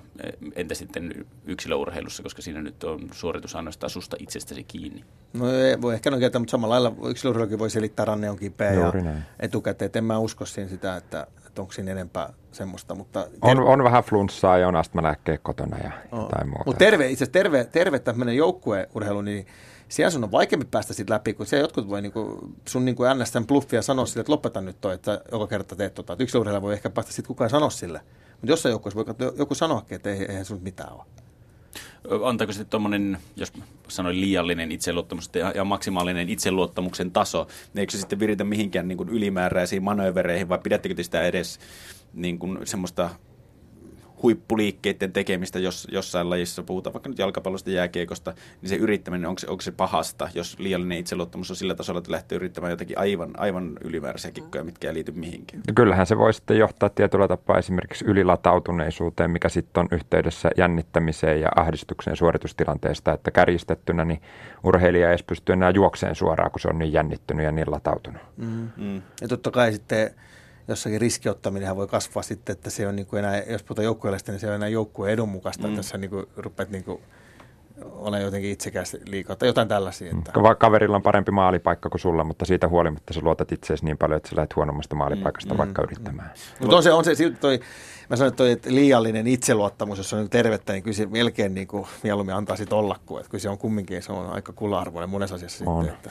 Niin, että pitääkö sellaisia urheilijoita sitten suitsia edes millään tavalla, vaan antaa, antaa olla, vaan Koska jos, itseluottamus, jos on, sen itseluottamus on tärkeä tekijä myös niin kuin motivaatiossa. Sitten kun se on motivoitunut ihminen, niin kyllähän se niin kuin auttaa, vaikka olisi joukkueella ja kaikki muitakin, jos siellä on tosi motivoitunut ihminen mukana siinä toiminnassa. Se tekee yleensä asioita hyvin kanssa ja kaikki muitakin hyvin. Että se kokonaisvaikutus, vaikka se joskus ampuisikin vähän jostakin paikasta, mutta se mitä se tuo muuten siihen se itseluottamuksen motivaation kautta, on. niin on niin kuin kokonaislaari niin kuin parempi. Onhan se ehkä niin kuin olla no. nyt, niin, yksittäinen tilanne. Modernin urheilupsykologian ja motivaation käytettyyn ja sovelletun teoria on varmaan tällä hetkellä itseohjautuvuusteoria. Self-determination Juuri teoria, näin, kyllä. niin, niin senhän tota, niin yksi olettamus on, että yksi perustarpeista ihmisellä on pätevyyden ja kyvykkyyden Pystyvyyden tunne. Kyllä. Juuri näin. Ja yksi on autonomia, yksi on yhteenkuuluvuuden. Juuri näin. Eli jos toiminta tyydyttää ihmisellä nämä kolme perustarvetta, niin ihminen motivoituu siitä sisäsyntyisesti.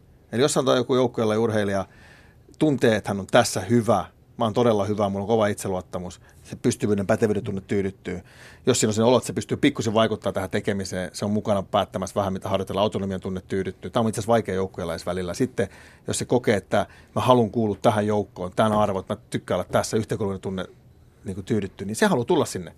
On, ei, ja sitten... eikä, pelkkä, eikä pelkkä palkka enää. Palkka on lopputulos ikään kuin tulos siellä tämmöinen. Se ei tule vaan sen takia, se tulee sen takia, että se tyydy, perustarve tyydyttyy, se voi hyvin, se haluaa olla täällä. On, ja siis autonomian tunteeseen vielä se, että tärkeä on siinä se, että urheilija kokee, että hän, hänen toiminnallaan on merkitystä. Se arjen mm. harjoittelu, mitä hän tekee, vaikuttaa hänen suorituksensa positiivisesti. Joo. Ja kun hän menee vaikka jääkiekossa kentälle, niin hän pystyy omalla toiminnallaan määrittämään pelin suuntaa. Eli hän kontrolloi sitä omaa suoritustaan. Eli ollaan työpaikoilla yleensä tai ollaan jouk- missä tahansa joukkueessa, niin esimiesten valmentajien kannattaisi pohtia, että miten mä tästä saan tästä toiminnasta sellaista, että nämä kolme juttua tyydyttyisi, että Pehkonen haluaa tulla tänne Ylen puheeseen, että haluaa kuulua Ylen, po- niin halu kuulua Ylen porukkaan, pystyt vaikuttaa asioihin tällä tekemisellä ja sitten koet vielä aika usein, että olet hyväkin tässä työssä. Ja samalla lailla pitäisi urheilijoita saada, niin kuin, että niillä on semmoinen olo. Hmm. Eihän, se, eihän se ole mukava tulla jäähallille, kun joka ikinen kerta joku sanoo, kuinka huono saa. Tästä tullaan, tästä tullaan mm, mm. nyt siihen kanssa, että miten valmennetaan monesti virheiden kautta.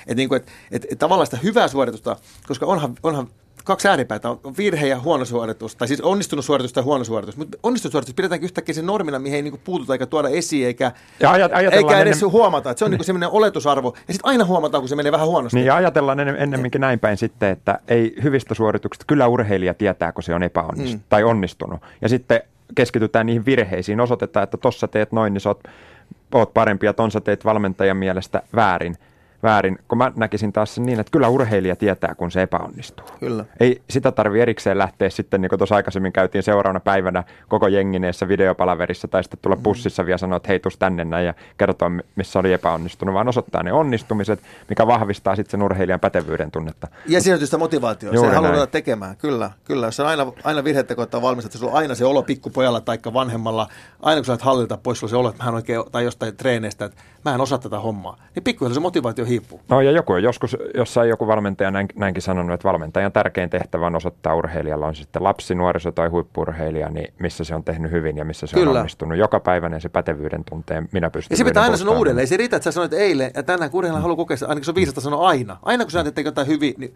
huomaa se. Ylepuheen urheiluiltaa.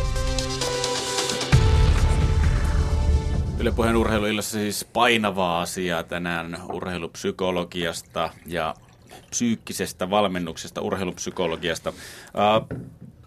Puhutaan vähän siitä, että kenen hommaa se on antaa sitä psyykkistä valmennusta urheilijalle. Okei, niin urheilupsykologian ammattilaisina ja asiantuntijana te olette tietenkin sitä mieltä, että täytyy tällainen erillinen henkinen valmentaja olla, tai psyykkinen valmentaja, pysytään nyt siinä, taisi olla kolmas virhe mulle, käsi ylös. Öö, niin kuuluuko se, voiko valmentaja olla se, niin kuin ihan tämä lajivalmentaja, voiko, se no, olla, voiko hän olla se heppu, joka antaa tätä psyykkistä valmennusta? No valmentaja pitää ottaa näiset huomioon kanssa, ja ja esimerkiksi mä oon, mä oon tehnyt jääkiekossa taas tämän SM Liiga, tai liikavalmentajien kanssa työnohjausta. Ja mä olen miettinyt sen asian niin, että et, et tota, joskus on sanonut, että voiko se tulla se joukko eteen tai jotain tietyissä jutuissa. Mä sanoin, että jos se koski koko joukko, että enemmänkin niin, että hän toi keissiin, me yhdessä juteltiin se, mä olin niin psykologian asiantuntija, mä kerroin sille, mitä se voisi tehdä, millä se lähestyy, ja sitten hän meni tekemään sen. Tavallaan, että se viesti tuli yhdestä suusta, että ei tule eri lailla. Ja sitten, kun tässä sekoitetaan niin kuin, että kun psyykkinen valmennus on monenlaista, että, että sitten semmoinen, mitä tehdään niin kahden kesken, vaikka urheilupsykologin tai psyyk- urheilupsykologin asiantuntija kanssa, niin se on niin kuin toisenlaista, mutta ei se, ei se tarkoita sitä, että sitten että myös valmentajan pitää olla, koska palautteen antaminen, tavoitteen asettelu, vuorovaikuttaminen, mikä on ainut keino vaikuttaa ihmisiä valmentaa, kaikki on niin kuin psykologisia tekijöitä. Eli et sä, jos sä niin ottaa psykologiset tekijät huomioon, niin et sä voi valmentaa, kun se vuorovaikutuskin on semmoista, millä tavalla mä avaan kanavan suhun, miten mä tuun lähestyn sua, että sä kuuntelisit mua, että se mun viesti menee läpi, koska ei, ei riitä mitä sanoo, vaikka, et, et, miten, et, vaikka sanoisi oikeita asioita, mutta jos sä sanot niin kuin sillä tavalla, että se kanava ei aukea, se ei mene läpi, niin se on ihan, ihan sama, mitä sä sanot. Oh. Ja kaikki tämmöiset, niin ei valmentaja voi sanoa, että täällä on tämä erillinen psyykkinen valmentaja, mä valmenen jotain muuta. Kun siis onhan, onhan monet valmentajat sanoo jopa, jopa niin, että heidän valmentaminen, no Risto Ruffa voi sanoa taas, kun kuulin sen luennon, niin hän sanoi, että hän valmentaa oikeastaan pelkästään psyykkisiä tekijöitä. Hän valmentaa joukkueen arvopohjaa. Hän yrittää vaan pitää sitä huolta, että tässä joukkueessa ollaan rehellisiä, täällä ei ole ketään tarvitse hävetä, pystyä olla alasti tavallaan kertoon kaiken, ja sitten tässä on arvomaailma oikein. Hän pitää arvomaailmaa niin kuin tärkeänä, koska sen jälkeen, kun nämä on hänen mielestä oikeita, niin toiminta kyllä, millä luistellaan, mitä tehdään, kaikkea muuta, niin ne muokkautuu ammattilaisjoukkueessa niin kuin, eh, varmasti hyväksi. Mutta jos sä niin rupeat valmentaa sitä, miten me taktiikkaa, syöttämistä, kaikkea, mutta täällä ihmisillä on kaikenlaisia haluja, erilaisia haluja, kukaan ei tiedä toisten haluista, tavoitteista, siellä on häpeät, pelätään, arvomaailma on niin kuin, miten sattuu, niin eihän se toiminta, niin ei sitä valmentamalla niin kuin onnistu. Eli vastaus siihen, että kyllähän valmentajan pitää näitä psykologisia tekijöitä, psyykkisiä tekijöitä niin kuin ilman muuta olla. Niin kuin itse asiassa, niissä, jos, pitäisi, jos pitäisi tietää, että kummassa pitäisi olla parempi, tietää eh, taktiikat vai olla ihan huippu tässä, niin valmentajan kannattaisi valita tämä psyykkinen puoli, että siinä on hyvä, niin parempi mahdollisuus joukkue onnistuu. On, ei ja... Good Listemi mitään osannut valmentaa, siis mitään niin kuin, kuvioita. Sehän tuli vaan toisen se kulttuuri, että kertoo pojille, kun on hyviä, eikä huutanut, eikä valmentanut virheiden kautta, mikä oli täysin uutta 95 suomalaisen. Jätkä, jätkät innostuu. Me ollaan hyviä. No, mutta onhan se niin kuin tuohon... Puhuttiin... Pystyvyyden, pätevyyden tunne. Hän on. toi sen niille jätkille. Joo, ja puhuttiin heti alkuun, kun aloitettiin tästä kulttuurimurroksesta ja kun on 2000-luvulla psyykkinen valmennus urheilupsykologia noussut, niin ehkä se on myös niin, että aikaisemmin Suomessa on valmennettu enemmän sit sitä taktiikkaa solua. Miten luistellaan, niin, millainen syötetään, ja, ja ja, kestävyys tulee, voima tulee. No ja nyt on sitten siirretty tässä 2000-luvulla enemmän sen ihmisen valmentamiseen. Mutta hei, just, kun se on sekka, kun näitä muita on ollut helppo äh, mitata ja valmentaa. Tehdä toi punttiohjelma, sit sä saat vähän enemmän. Hei, valmentaminen oli hyvä, sä nostat enemmän penkiltä tai sä jaksat juosta kauemmin tai voidaan laskea kiekon menetyksiä, prosentuaalisia tämmöisiä kaikkea. Sitten kun tullaan psyykkiselle puolelle, ihmisen valmentamiselle, motivaatio, itseotos, kaikkea, sitten on mittarit vähissä. Valmentaja ei oikein tiedä, onko tämä mennyt hyvin vai huonosti ja ei osata, niin se jätetty sen takia pois. Oh, ja nyt sitten kun sanoit tuohon, että kun kiinnostusta koko ajan tulee lisää, niin valmentajat on haluaa niitä työkaluja. Että millä he pystyvät näihin tota, niin vaikuttaa. Ja kyllä se parasta ur- psyykkistä valmennusta on se arjen lajivalmennus, urheilija-valmentajasuhde ja sen suhteen mahdollistama vuorovaikutus. Se on ihan ensiarvoisen tärkeää. Siis meidän asiantuntijoina pitäisi valmentaa nimenomaan urheilijoita ja valmentajia, koska valmentajat on se pullonkaula siinä, mikä vaikuttaa todella monen urheilija. Jos valmentaja osaa nämä asiat, että sitä on niin kuin, silloin ollut olla koulutuksessa tai olla asiantuntija konsultaatioapuna, niin hän pystyy vaikuttamaan niihin Oi, Ja mietitään, arkeen, ja niin. itseohjautuvuusteoria, niin valmentajahan on se, joka sen ilmapiirin siihen tämänkin teorian puitteissa luo. Että sitten siellä on ulkopuolinen asiantuntija, niin ei se, ei se pysty sitä ilmapiiriä ulkopuolisen ei. asiantuntijana ei. luomaan, vaan se on se vastuuvalmentaja valmennusryhmä, mikä sen toimintakulttuurin määrittää. Kyllä sitä kahdenkeskistä psyykistä tarvitaan sitten totta kai niin kuin, siinä on oma paikka sitten, että kun haluaa puhua vaikka muista asioista, mikä liittyy elämään, urheilusta, harjoitella ehkä jotain yksittäisiä psykologisia taitoja yhdessä psyykkisen asiantuntijan valmentajan kanssa. Tämmöisissä voisi käydä kahden kesken. Vieraana siis Ylepojan urheiluillassa tänään Tuomas Grönman ja Ilkka Haapea, jossa on tullut kesken mukaan, niin ihmettelet, ketkä, ketkä siellä oikein kertoilee. Niin tähän, tästä onkin mielenkiintoinen, kun kysyin tuossa alun perin, että voiko valmentaja olla se, joka sitä psyykkistä valmennusta antaa, niin juurikin tämä, että mi- miten pelaajan lähestyminen sitten valmentajaan on näissä jutuissa, kun ollaan tässäkin monta kertaa sanottu, että täytyy olla joku sellainen ulkopuolinen, jolle, jolle puheella asioista, jotka on vaikeita. Niin voiko se valmentaja olla samalla se kuuntelija ja sitten ja niin kuin näiden asioiden harjoittaja no. ja sitten käskyttäjä taas seuraavassa, kun oh. hypätään laatikkoon, niin, niin siellä huudetaankin jo sitten pääpunaisena ja taas muistutetaan niistä virheistä. Mikä siis, se on se, se niin kuin asennoituminen pelaajallekin siihen asiaan? Siis voi olla. Jos yksilöurheilussa varmasti valmentajat on tällaisia, että ne on niin kuin, luo niin kuin hyviä suhteita, että ne, on, ne niin kuin varmasti tietää enemmän kuin niitä urheilijoiden kumppanit niin kuin yksilölajissa. Mutta jos on jostain jääkiekossa, kun se istuu sen peliaika-arkun päällä se valmentaja, niin, niin siellä tietysti kynnys siihen vaikka, että tyttöystävän kanssa meni poikki ja mä en ole nukkunut edellisenä yhtään ja tänään on peli, niin mennä se kertoo valmentajalle, koska valmentaja voi miettiä, että hetkinen, mä en laitakaan sitä tuohon mm. ylivoimalle ratkaisupeliin, kun mä tiedän tämmöisen asian. Mutta sitten taas yksilöurheilussa varmaan uskaltaisit kertoa sen, että, että, että kyllä semmoisia niinku eroja on, että eihän, eihän sille valmentajalle niinku totta kai se voi olla se kuuntelija, mutta ei, ei, ei, ei sille kyllä kaikkea voida ei, Siinä on jo kertoa, että... lähtökohtaisesti on tietty valtasuhde joukkuelajeissa varsinkin, että mm. valmentaja määrittää sen urheilijan peliajan ja mitä se urheilija pystyy sitten tekemään. Että jos et saa peliaikaa, niin et sä kauheasti pysty silloin tekemäänkään.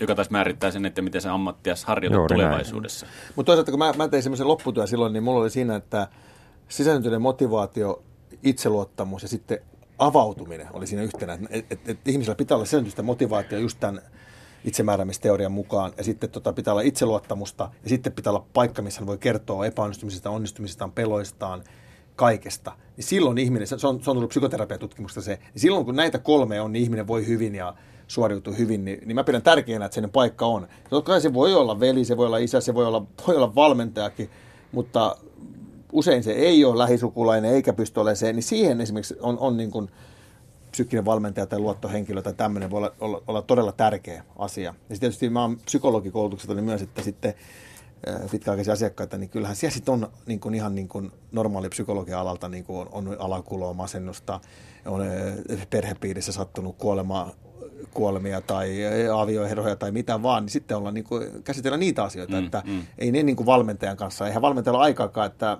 Jukka Rautakorpi sanoi mulle joskus, että kun, että kun se on just valmentajan homma, että kun se on kaksi, yleensä joukkueessa on kaksi tai kolme, millä on niin kuin muita ongelmia, on niin kuin, eikä ulkopuolisia ongelmia jostain syystä tullut kaudella, niin sanot, että siinä menee kaikki aika valmentajalle no. se näiden kahden tai kolmen kanssa niin kuin joka päivä, vaikka se, hänkin pitäisi tehdä tämän tärkeänä, että se pitää tehdä, mutta sanot, että päävalmentajalle ei ole niin kuin...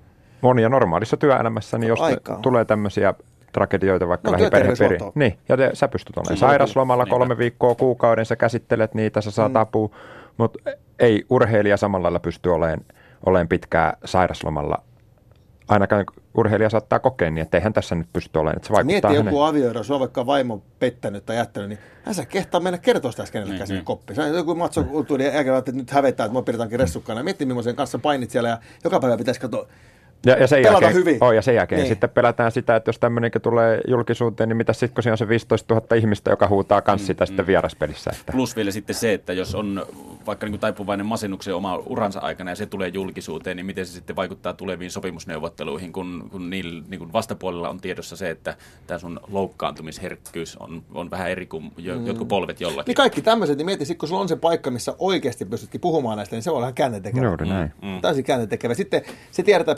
psykoterapiatutkimuksesta myös se, että kun äh, ihmisellä on niin kuin olemassa turvaverkko, että hänellä on vaikka kontakti johonkin, niin välttämättä hänelle ei tulekaan edes niissä tilanteissa niin pahoja olla, kun hän tietää tavallaan, että jos tulee, niin on olemassa turvaverkko, mihin tippuu. Eli tavallaan jos on niin kuin huippurheilijalla, varsinkin jos kun on paljon rahaa, teet kaikki sen, niin kannattaisi hankkia se luottohenkilö, koska se, että sä tiedät, että jos tulee tiukka paikka, että mulla on joku tuolla, että sulla ei välttämättä tule edes tiukoissa paikoissa niin uhan että se, niin ikään kuin se on olemassa joku ollaan puhuttu pelkästään huippuurheilijasta tässä, mutta miten valmentajien henkinen valmennus, eikö siinä, siinäkin aikamoisissa paineissa jatkuvasti olla joskus jopa niin kuin suuremmissa kuin sitten pelaajat siellä kentällä tai, tai niin kuin mondolla, mm. niin valmentajat monesti vielä suurempien paineiden alaisuudessa, kun potkut on vieläkin herkemmässä ja näin päin pois, niin tästä on tosi vähän puhuttu, että valmentajille tarjottua no, henkistä ja psyykkistä valmennusta. Työnohjauksesta puhutaan, niin kuin, ja, ja mun mielestä ehdottoman tärkeää, niin kuin, jos valmentajalla on sellainen mahdollisuus on missä, missä tahansa, ja ja sitten näiden seurojen niin kuin, organisaattorit ja päättäjät, niin mun, mun mielestä ne pitäisi niin kuin velvoittaa valmentajia niin kuin, ö, ö, hankkimaan, antamaan määrärahaa, että hankkikaa itsellenne psyk- psykologian asiantuntija. Tai Se- seurojen ohjata sitä, että meidän seurassa on tämmöinen työhyvinvointi. Ko- koska silloin esimerkiksi jääkiekkojoukkueessa niin, että sä oot ostanut vaikka kalliita pelaajia sinne niin kuin joukkue, joukkue ostanut, sitten se valmentaja, kun vaikuttaa niihin todella paljon, niin kyllä se olisi todella tärkeää, että valmentaja ensinnäkin osaisi näitä asioita, millä motivoidaan kaikkea, ja sitten, että se jaksaa. On, ja Jos valmentaja- tämä väsyy tässä, niin kohta väsyy koko porukka. Ja valmentajalla on se 20 joukkuelajeissakin laista riippumatta, niin noin 20 urheilijaa, miltä sä joka päivä monta kertaa päivässä kysyt, että miten sä voit, laadit suunnitelmia, että urheilija voi paremmin, niin harvassa on sitten ne tilanteet, että joku tulee pistää valmentajan olkapäälle käden ja sanoo, että miten sinä muuten Niin voit. periaatteessa sun pitää itsekin saada jotain, että sä voit antaa, kun valmentaja antaa jatkuvasti koko ajan. Mä oon pitänyt just näitä luentoja näille SM valmentajille. Mä oon aina sanonut niille, että hankkikaa joku ihminen, työnohjaaja, joku tämmöinen. Mä, mulla on sellainen käsitys, että tällä hetkellä niin liikavalmentajista, niin mä luulen, että se on, se on, tai onkin varmasti jo enemmistö, että niillä on oma henkilö nykyään jääkekossa. Koska mä tiedän, mä, tiedän niin kuin mä oon itse tehnyt monelle, mutta sitten mutta en, en tietenkään kaikille, mutta tiedän, että on muitakin ihmisiä, kun tekee niille ja ne on ymmärtänyt. Siinä on kaksi, kaksi tasoa siinäkin. Mä teen niin, että mä pyydän niiltä, että ne kertoo jotain keissejä, että vaikka joku ongelma, jonkun tähtipelaajan tai kenen tahansa pelaajan kanssa ongelma, okei, käydä läpi. Mä voin kertoa vähän, olen itse pelannut joskus, tai myös psykologiasiantuntijoita mietitään, että millä kannattaisi lähestyä sitä, tai jotain muuta, millä mä voin antaa palautetta, millä tehdään tavoiteohjelma joukkueelle, jutellaan tämmöisiä, että su- suunnitellaan ihan se hänen kanssa, miten hän tekee tavoitejuttu nämä. Se on se yksi puoli, näitä olla niin psykologian asiantuntija näissä asioissa. Mutta sitten toinen puoli on se, miten lisätään sen valmentajan jaksamista. On, ja sitten, Työssä hyvinvointia, paineita, kuunnellaan, tehdään hänelle ohjelmia, suunnitellaan, annetaan hänelle palautetta, tehdään hänelle semmoisia mittareita, mitä kautta hän voi arvioida omaa työtä, koska kukaan yleensä ei laita sitä olkapäälle, sitä kättä ei kanna mitään palautetta, niin hänelle täytyy tehdä itse omat mittarit, että mitä on tehnyt hyvin ja näin ja tämmöistä. Joo, päästään sitten myös siihen, että tuohon valmentajillakin psyykkiset taidot äärimmäisen tärkeitä, että kun mietittiin virheiden osoittamista urheilijalle, niin valmentaja, jos on äärimmäisen jännittynyt ja pelkää vaikka oman työpaikkansa puolesta, urheilija tekee virheen, niin kyllä se saattaa purkautua sitten siinä, että se ei pysty valmentaja käsittelemään omaa tunnetilansa ja se ryöpyttää sen kaiken joo, sitten joo, sille se on aivan klassinen ja käy, Et- käy usein. Niin, et paljon on myös tälle tarvetta. Sitten valmentaja ei saisi mennä siihen tunneimuunkaan, että hänen pitäisi aina nähdä vähän niin kuin nurkan taakse, että jos vaikka joukkue tai urheilija jossakin tunnetilassa, niin, niin ainakin, no voihan totta iloa mennä näin, mutta pitäisi aina olla se kyky ainakin vähän astua sivuun ja nähdä vähän nurkan taakse. Koska valmentaja pystyy omalla toiminnallaan myös sit rauhoittamaan sitä urheilijaa. Et jos urheilija on ihan, puhuttiin latautuneisuudesta ja tästä on ihan ylilatautunut, niin jos valmentaja on myös samanlainen, mm. niin se muokkaa sitä ilmapiiriä ja sieltä on vaikea tulla tai urheilija on rauhallinen, mutta Ne. valmentaja on täysin ilatautunut, niin urheilijakin on. Kato, teitä esimerkkejä, kun on käyty vaikka keihäheittovalmentaja tai joku, niin on käyty normaalikisoissa, näissä pienemmissä kisoissa ja se on ollut tietynlainen siellä ja hallinnut hyvin hermot ja osoittanut luottamusta. Kun pitäisi, sanotaan sitäkin, että pitäisi mennä vähän sivuun, se antaa sen, että nyt urheilija urheilee. Sitten olikin olympialaiset. Sitten on valmentaja olympialaisissa. Sitten valmentajalla onkin kova paikka. Nyt ollaan olympialaisissa ja onkin ihan erilainen. Mutta täytyy vielä käydä heittää tuolle Terolle se viime hetki juttu, mutta mitä ei ikinä ennen ole tehnyt. No. Yhtäkkiä siellä menee niin omaa harrastustaan hallitsemaan sillä, että mä vielä huilaan muista se jalkapönkkä, niin sitten sit se voikin tulla tämmöisestä, että hetkinen, eikö se luotakaan, että onko tässä jotain, että pitäisikö munkin ruveta vähän murehtimaan. Ja tästä voikin lähteä semmoinen, ja sitten vähän huonompi heitto, vielä enemmän vähän murhetta, ja koko kisa pipariksi. Että valmentajakin täytyy niinku, että nehän on ihmisiä, kato, onhan niilläkin kovat jännitykset paineet ja kaikki siellä. On. Niin ja samat työkalut periaatteessa sitten tuossa niin psyykkisellä No, kyllä. puolella kuin sitten urheilijalla, vaikka puhutaan, että ei sitä fyysistä suoritusta valmentaja kuitenkaan tee mu- muuta kuin varmaan äänihuulilla ja sitten juoksemalla siellä, siellä tota, katsomon puolella tai, tai pukukopin puolella. Ö, jos puhutaan motivaatiosta ja tahtotilasta, niin mi- mi- mitkä ne on ne teidän mielestä ne työkalut sitten siihen, että urheilija, valmentaja, olisi kuka vaan urheilun parissa työskentelevä, niin saa urheilupsykologian kautta ne työkalut siihen tarvittavaan tilaan, että on niin se voittava mielen tila. No motivaatiosta me puhuttiin jo, että, että keino ihan konkreettisesti miettiä, että millä tässä toiminnassa saadaan tämä autonomian tunne ja pystyvyyden tunne ja yhteiskunnan tunne niin kuin tyydytetyksi niin kuin urheilijalle ja valmentajalle. Miten, miten me tehdään niitä ihan konkreettisia keinoja. Se on niin kuin yksi, miten se motivaatio saadaan. Sitä pitkäkestoinen niin kuin motivaatio. Joo. Näinkin yksinkertainen. Kuinka vaikeasti niitä, sitä on sitten muokata, että kun niitä heilahteluita tulee siinä motivaatiossa ja tahtotilassa ylipäätään, niin kuinka, kuinka helposti ne on sitten saavutettavissa ne stepit siihen, että se saadaan seuraavaksi päiväksi taas kuntoon. No se tämmöinen niin sanottu quick fix, että otetaan, että nyt on epäonnistuminen tullut, niin otetaanpa tuohon nyt jotain työkaluja, että nyt ruvetaan sitten, että meidän on pakko saada tämä huomiseksi kuntoon, niin ei, ei mun mielestä auta. Että se pitää olla pitkäjänteistä toistuvaa, jotta sitten se auttaa. Ja sitten sit kun tulee tämmöinen tilanne, niin sitten pystytään kaivamaan niitä työkaluja sieltä työkalupakista, mitä on pitkään harjoiteltu ja minkä kanssa on painittu. Niin, siellä voi tietysti olla jotain, että tehty itselle joku highlight-video, mitä voi katsoa tämmöisiä vanhoja, niin kuin ne voi auttaa niin kuin vähän. Onko ja, näin? On, mutta, mutta se, tämä just, että esimerkiksi itseluottamus semmoinen, että miten itseluottamusta voisi itse niin kuin säädellä, niin se on semmoinen, että että niin kuin, ensiksi olet tutustunut ittees erilaisten tehtävien avulla, miettinyt, mitkä asiat vaikuttavat itseottanut positiivisesti. Loppujen lopuksi tulet semmoisen suunnitelmaan, että voit laittaa siihen, että, että, että miten mä saan näitä asioita, kun mä tiedän, että nämä vaikuttaa positiivisesti mun itseluottamukseen. Sä oot pitänyt itseluottamuspäiväkirjaa vaikka ja kaikkea. Ja sit sä teet konkreettisen suunnitelman, että miten mä saan näitä niin kuin mun arkeen enemmän. Ja sitten toisen suunnitelman, kun sä tiedät, että on jotain haastavia tilanteita, kun tapahtuu, niin ne haastaa mun itseluottamuksen. Sä etukäteen oot miettinyt rauhallisessa tilanteessa, että mitä mä silloin teen, kun se tilanne realisoituu. Kun meillä kaikilla urheilijoilla on semmoisia, tämäkin puhun itsestäni edelleen urheilijana näköjään, vaikka on Finnairilla. on, on, on, on semmoisia tota, haastavia, tota, niin, haastavia tilanteita, että me ikään kuin lakastaan ne matoalle vaan ja toivotaan kädet ristissä, että ne ei tapahdu. Mutta sitten kun ne tapahtuukin, niin meillä ei ole mitään mitä tehdä. Mutta sitten kun olet tehnyt sinne suunnitelmia, niin tämmöinen, niin sitten sulla on, on pari semmoista suunnitelmaa siellä.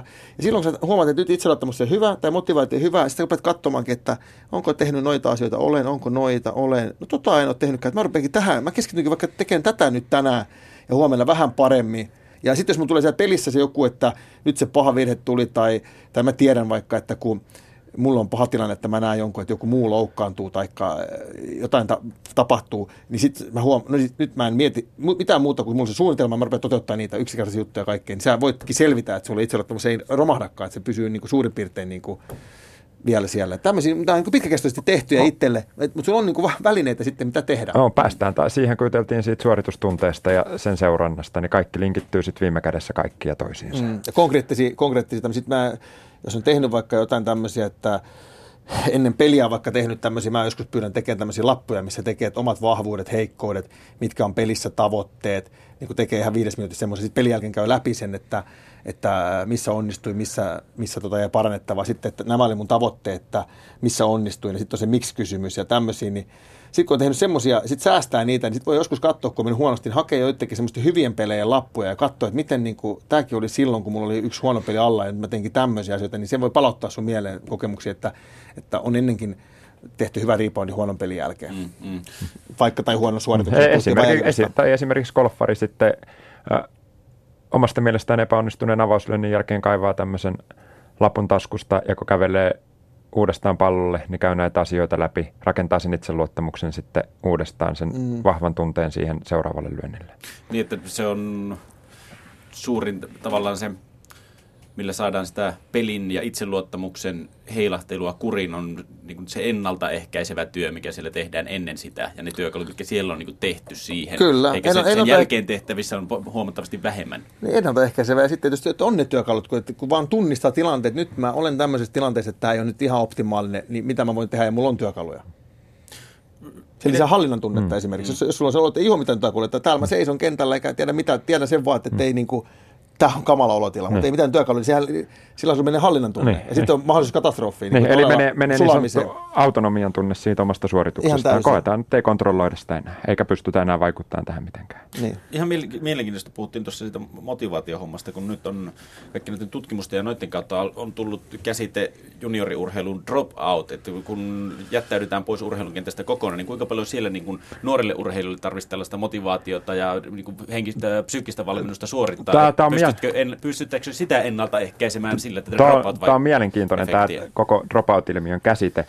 Voin olla, että muistan nyt ihan väärin, mutta onko 50- vai 60-luvulla Turussa tehty väitöskirja nuorisokulttuurista ja näistä ryhmäjengeistä. Mm. Ja sen väitöskirjan löydökset oli se, että, tai kun verrataan nykyään tähän urheilun dropouttiin ja light dropouttiin, niin ne ilmiöt on ihan samanlaisia. Eli tämä, ei ole mikään välttämättä uusi ilmiö vaan se on ollut yhteiskunnassa aina, mutta nyt sitten erinäisistä syistä se on saattanut nousta pinnalle. Joo, mutta si- niin, eikö siinäkin sitten totta kai, kun joskus teki kihu semmoisen jääkiekkoilusta 27 syntyneiden ikäluokasta, että 15-vuotiaana oli 3000 jääkiekkoilijaa, 18-vuotiaana oli enää, lopetti siinä välissä 60 prosenttia siitä 3000 ja lopuksi niin ammatin sai joku kolme tai neljä, niin totta kai ihmisillä tulee siinä tietyssä iässä muitakin mielenkiintoja, mutta se ei selitä sitä kaikkea, sitä dropouttia.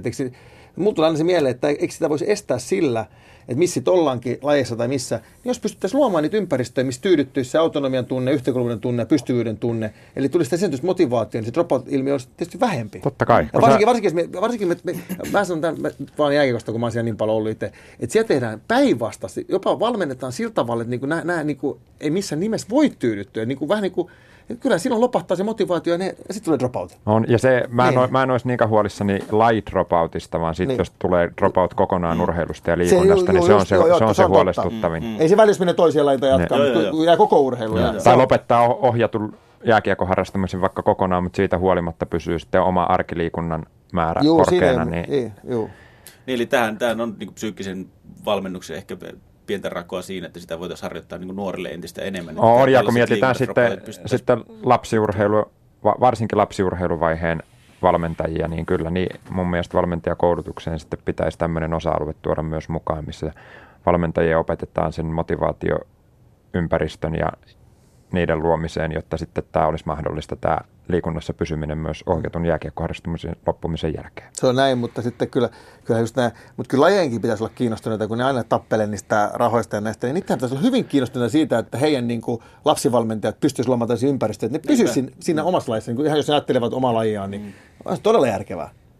Tuomas Grönman, Ilkka Haapea vielä tähän loppuun, niin milloin uskotte, että sellainen päivä koittaa, että psyykkinen valmennus on ihan yhtä lailla työkalupakissa, urheilussa laji kuin laji, niin siinä missä lajiharjoittelukin kautta linjan ihan sieltä nuorisoasteilta niin ammattiurheilu asti. Mä ajattelin, että sä kysyt, että milloin se päivä koittaa, että me päästään töihin vai?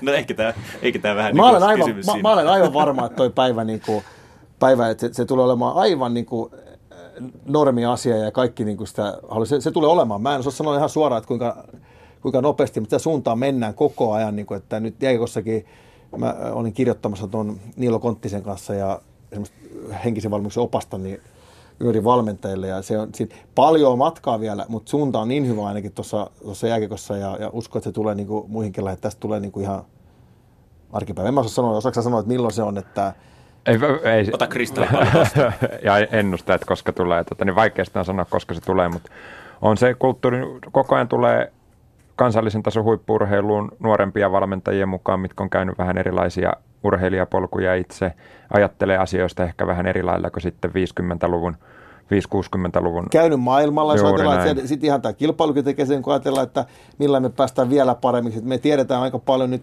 lajitaidosta, me tiedetään paljon urheilijan taidosta, millä mitäkin valmennetaan, halutaan ihan sekin vie sitä eteenpäin. On, ja, ja sitten kun tulee tota, niin entisiä huippurheilijoita, vaikka ketkä on perehtynyt urheilupsykologiaan ja Kyllä lähtee viemään sitä sanomaa sitten sen kautta eteenpäin ja sanoa, että hei, että nämä asiat on vaikuttanut. Mä, mä olisin tarvinnut omalla urheilurallani tällaista asiaa. Ja nyt siihen kyllä, sitten löytyykin kyllä. työkaluja ja asioita, niin kyllä se sitä kautta sitten Sitten tietoisuus tulee lisää, vanhemmat rupeaa niin kuin puhumaan junioriurheilussa niin kuin sen puolesta. Valmentajathan niin kuin pyörittää jotain tai seurassa niin kuin hallituksia ja tämmöisiä, niin sieltähän ne soittelee, että voitko tulla meidän valmentaja kouluttamaan ja tällaisia, niin kuin, niin kuin vanhemmat kanssa niitä niin kuin ruvennut miettimään. No. Ja... Eli oi katso urheilupsykologi teidän päivässä koittaa, mm. tai teidän päivänne koittaa, näinkään voidaan sanoa, että tästä, tästä tulevaisuuteen, niin tämäkin, tämäkin homma alkaa olla yleisemmässä tiedossa. Kiitos Tuomas Krönman, kiitos, kiitos Ilkka Haapea. Kiitos. Yle Puheen urheiluilta, urheilupsykologian sarata alkaa olla tässä näin. Mikäli tulit kesken mukaan, niin tämähän kuuluu internetistä ja kaikista älypuhelimista ja muista laitteista, kun meet osoitteeseen www.yle.fi kautta puhe tai Yle Areena. Sieltä löytyy myöskin. Jere Pehkonen myöskin kiittää seurasta tämän illan osalta ja toivottaa mukavaa illan jatkoa kaikille. Moi moi! Ylepuheen urheiluiltaa.